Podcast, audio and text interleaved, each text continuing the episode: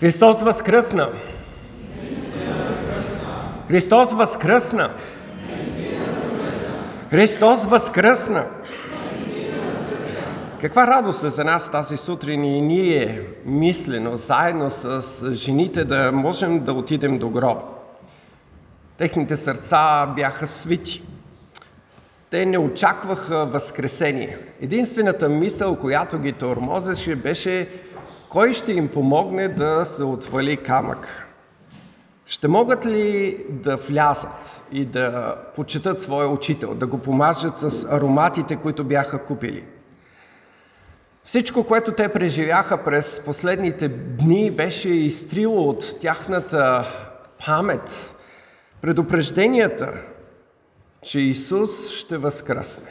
Те не очакваха възкресение, те не очакваха да не видят Исус в гроба. Те не разбираха предупрежденията, които Исус им беше дал. Пред тях стоеше единствено спомена за, за тълпата, която викаше разпни го. Хулите на войниците, хулите на фарисеите, хулите на разбойниците, които бяха до него.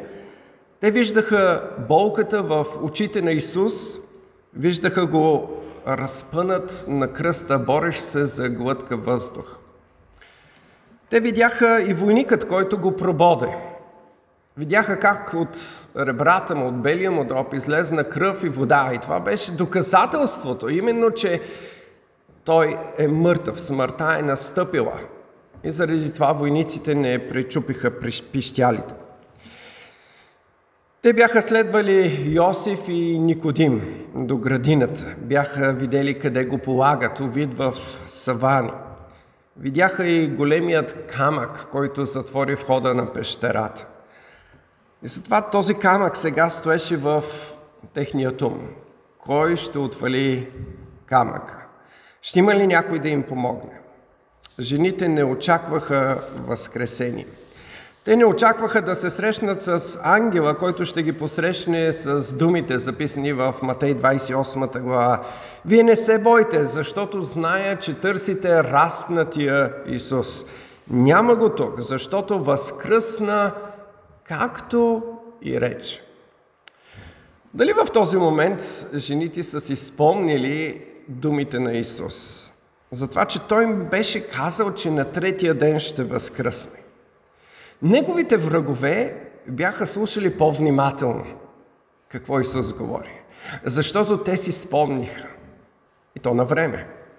Още когато Пилат даде тялото на Исус на Йосиф, те веднага отидаха при него и Матей е записал думите им. Господарю, спомнихме си, че оня измамник при живе рече, след три дни ще възкръсна. Затова Пилат им даде стражата, която запечата и вардеше гроба. Но сега същата тази стража се гърчеше от страх пред лицето на ангела. Нека ние заедно да влезем с жените в гроба, за да видим, че го няма. Гробът е празен, Исус е жив, Той възкръсна, Той победи смъртта. Каква радост е за всички нас да можем да се поздравим тази сутрин с славната победа на Господ Исус Христос. Исус оживя. И това означава, че Той беше без грях, беше Божият син и всичко това, което Исус каза, е истина. Исус да отиде доброволно на кръста, като заместническа жертва за своята невяста – за своята църква, за своят избран народ. Ако Исус имаше грях в своя живот, тогава той щеше да умре единствено и само за своя грях. Но Исус беше без грях. И по този начин той стана агнето, което е без недостатък и чиято кръв се проля за неговите избрани. Те бяха светът за него. За тях той пострада до смърт. Тях той поръси с своята кръв. За тях той стана умилостивление и пое Божият гняв. На тях той даде обещанието да седнат на неговата трапеза в Божието царство и да царуват с него завинаги. Спомняте си, когато Исус беше доведен пред Пилат и разпитан, Пилат излезна и обяви на всички, аз не намирам никаква вина у него. Апостол Петър свидетелства за този факт. Той е записал в своето първо послание, втората глава, 22 стих. Който грях не е сторил, нито се е намерило неправда в устата му. Затова и авторът на посланието към евреите пише 4 глава, 15 стих. Защото нямаме първосвещеник, който да не може да състрадава с нас в нашите немощи. А имаме един, който е бил във всичко изкушен като нас, но пак е без грях. По същия начин апостол Павел описва значението на тази смърт на кръст. Той казва, който за нас направи грешен онзи, който не знаеше грях, за да станем ние чрез него праведни пред Бога. Исус възкръсна. И това беше доказателството, че Той беше без грях и затова беше съвършенната жертва, която да понесе и Твоят грях. Скъпи приятели, ако си предал живота си на Христос чрез вяра, радвай се. Твоят Спасител е жив. Твоят Спасител победи. Исус те освободи от робството на греха и смъртта. Твоят живот е скрит заедно с Христос в Бога. Той е жив и ти ще живееш. Ако не си приел Господ Исус Христос за свой Господ и Спасител, след смъртта за тебе идва Божието осъждение. Бог вече е произнесъл своята присъда на теб.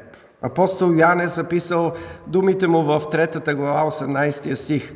Който вярва в Него не е осъден. Който не вярва е вече осъден. Защото не е повярвал в името на единородния Божий Син. Само възкресенската сила на Христос може да те освободи от смъртта, защото само Христос беше безгрешен и понесе наказанието за твоя грях и възтържествува над смъртта.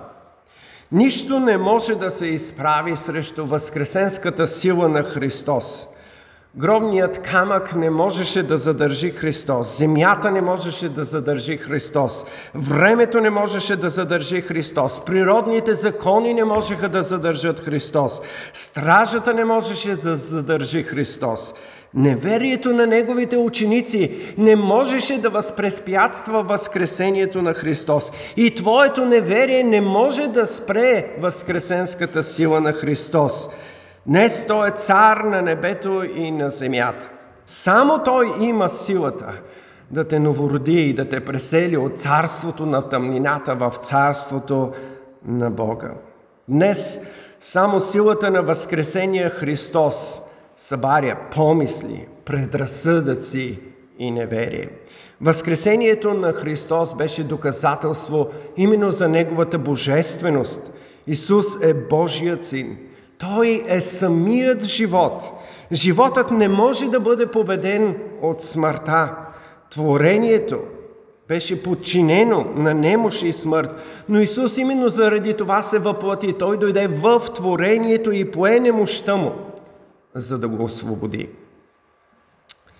Може би ти си като учениците по пътя за Емаус. Спомняте си, те бяха тъжни.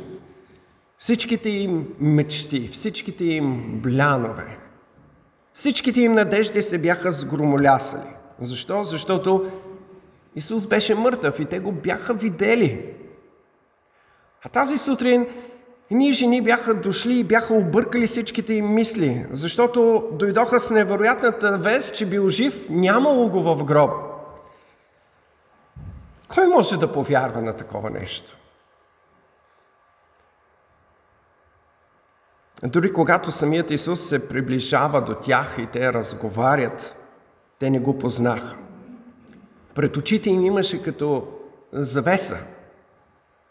Те чуваха думите, разбираха ги, Чуха всички обяснения за това, че Месията трябва да пострада, всичко беше пророкувано и всичко трябваше да се изпълни, но те продължаваха да не го познават. До, до момента, в който Исус седна с тях на трапезата и разчупи хляба. Неговата възкресенска сила в този момент дръпна завесата и очите им се отвориха и те го познаха. Не силата на възкръсналия Христос прави чудото на новорождението по същият този начин. Хора, които тънат в греха, биват променени чрез действието на Святи Дух, именно поради възкресението на Христос. Очите им се отварят и те виждат истината за Исус. Толкова много пъти те са слушали тази истина. Слушали са за греха, слушали са за нуждата от жертва, но не са виждали Христос като своята надежда, като жертвата за своя грях, докато настъпи момента, в който Христос им се разкрие. Така както се разкри на апостол Павел по пътя за Дамас, като жив и възкръснал. В този момент неверието отстъпва пред възкресенската сила на Христос, защото Той е Божият син който дава живот, който единствен разкрива Божеството. Това беше неговата мисия на тази земя. Апостол Йоанн е записал, никой кога да е не е видял Бога. Единородният син, който е в лоното на Отца, той го изяви. Ако Исус беше без грях, ако Исус беше Божия син и възкресението му потвърждава тези факти, тогава всичко, което Исус каза, и обеща е истина. Ние можем да му се доверим. Исус е единственият, който е пророкувал своята смърт и възкресение и след това е изпълнил онова, което е казал. Исус направи точно това, което обеща. Дори неговите врагове знаеха тази истина. Това означава, че Исус ще изпълни абсолютно всичко, което е обещал всичко това, което Той обеща за нас, за теб и за мен, които сме повярвали в Него. Ако Исус е възкресен и ти си повярвал в Него, тогава Той те е оправдал. Бог е взел твоят грях и го е положил върху Христос на кръста. И сега, след Неговото възкресение, Бог ти дава правдата на Христос.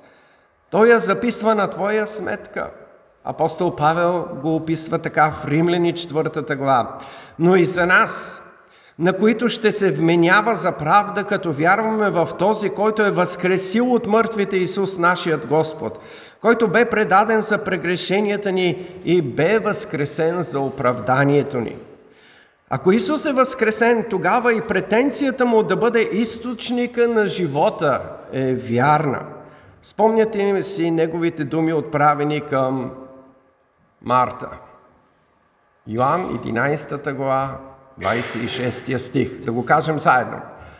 Аз съм възкресението и живот. Който вярва в мене, ако и да умре, ще живее. Исус ни обеща живот въпреки смъртта. Смъртта няма да бъде нашето отделяне от Бога, но нашето отиване у дома. Спомняте си това обещание негово, нали така? Той отиде да ни приготви място. Исус обеща, че ще дойде отново. Вярваме и очакваме Неговото завръщане само защото Исус винаги прави това, което казва и обещава. И Неговото възкресение е доказателство за този факт. Към този факт привлича апостол Павел нашето внимание в 1 Коринтини 15 глава. Той казва така тези думи, които четахме в нашия ответен прочит. Но сега Христос е бил възкресен, първият плод от починалите, понеже както чрез човека дойде смъртта, така чрез човека дойде възкресението на мъртвите. Защото както в Адам всички умират, така и в Христос всички ще живеят, но всеки на своя ред. Христос – първия плод. После при пришествието на Христос тези, които са Негови. Въоръжи се с търпение. Исус обеща Той е верен да изпълни своето обещание. Той обеща да дойде и да въздаде справедливост. Исус обеща да дойде и да премахне смъртта, болестите, болката, проклятието от греха, което тегне върху Неговата църква. Той обеща на своят народ ново небе и нова земя, в които да обитава правда. И днес имаш сигурна надежда, доказателство – за което здраво да се хванеш. И това е възкресението на Исус. Гробът е празен. Той е жив и притежава ключовете на смъртта и на ада. Нашата надежда е поставена именно във възкресението на Исус. Ако си положил надеждата си в Исус, радвай се, хвали Го. Той е Твоят Спасител. Разкажи на него, за Него и на други. Надеждата и животът, които ти имаш, могат да бъдат техни. Аз знам, че не можете да избягате от традициите, които съществуват в нашата страна. Не може да избягате от козунаците, от боядисването на яйцата. Затова използвайте ги. Споделете с вашите съседи козуняк. Няма лошо в това. Или когато вашите съседи ви дадат козунак, приемете го. Но споделете Божието Слово какво символизира този козунак. Дайте им заедно с козунака брошура. Обяснете им, че на Възкресение правим козунаци, защото Исус Христос на Възкресението е казал, че Той е истинският хляб и който се храни с този хляб, ще живее. Това е смисълът на козунака. Разбира се, няма лошо, децата обичат да се борят с яйцата, да видят, чие яйце ще остане здраво. Но не забравяйте да им обясните, че както във всяка битка и във всяко състезание има победител, така Исус победи смъртта. Той възкръсна и макар ние да сме слаби и крехки като яйца, Той е този, който ни дава надежда, защото възкръсна. Едно сварено яйце може ли да стане пиленце? Не може. Така и мъртвият човек не може да възкръсне. Но Исус победи смъртта и възкръсна. Обяснете, че самият козунак или самото яйце не предпазват никого от греха. Само Исус ни предпазва от греха и наказанието за греха, защото Исус умря вместо нас и възкръсна за нашето оправдание. Молете се за хората, които ще срещнете днес. Повечето от тях вярват, а може би и вие, които сте дошли тук, вярвате същото, че ако отидеш на църква и направиш козунаците, и си минал през традициите, и си боядисал яйцата, имаш някакви заслуги пред Бога. Възкресението на Христос ни разкрива, че има само един човек, който има заслуги пред Бога. И това е този, който е възкръснал. Исус. Затова днес Бог ни дава своята благодат единствено и само чрез вяра в Неговият Син. Той е възкресението и живота. Христос възкръсна. Христос възкръсна. Христос възкръсна! Боже, радваме се. Радваме се в това славно възкресение на Твоят Син. Той е извор на нашата надежда и сигурност. В този свят, където злото тържествува и се разпространява толкова силно – и ние виждаме как светът ни отива надолу и надолу и надолу, макар че се бием в гърдите, че сме постигнали толкова много, ходили сме до Луната и къде ли не и правим какво ли не имаме скоростни ракети и правим чудеса. И въпреки това животът на човека не струва нищо. И ние го продължаваме да го унижаваме и убиваме. Но ти дойде в нашия свят да ни говориш за своята безкрайна любов, да ни обгърнеш с нея. Ние те молим Твоята възкресенска сила тази сутрин да ни се разкрие, за да те познаем и нашия живот да бъде променен за винаги. Да имаме тази сигурност и тази надежда, че дори да умрем, ще живеем. Амин.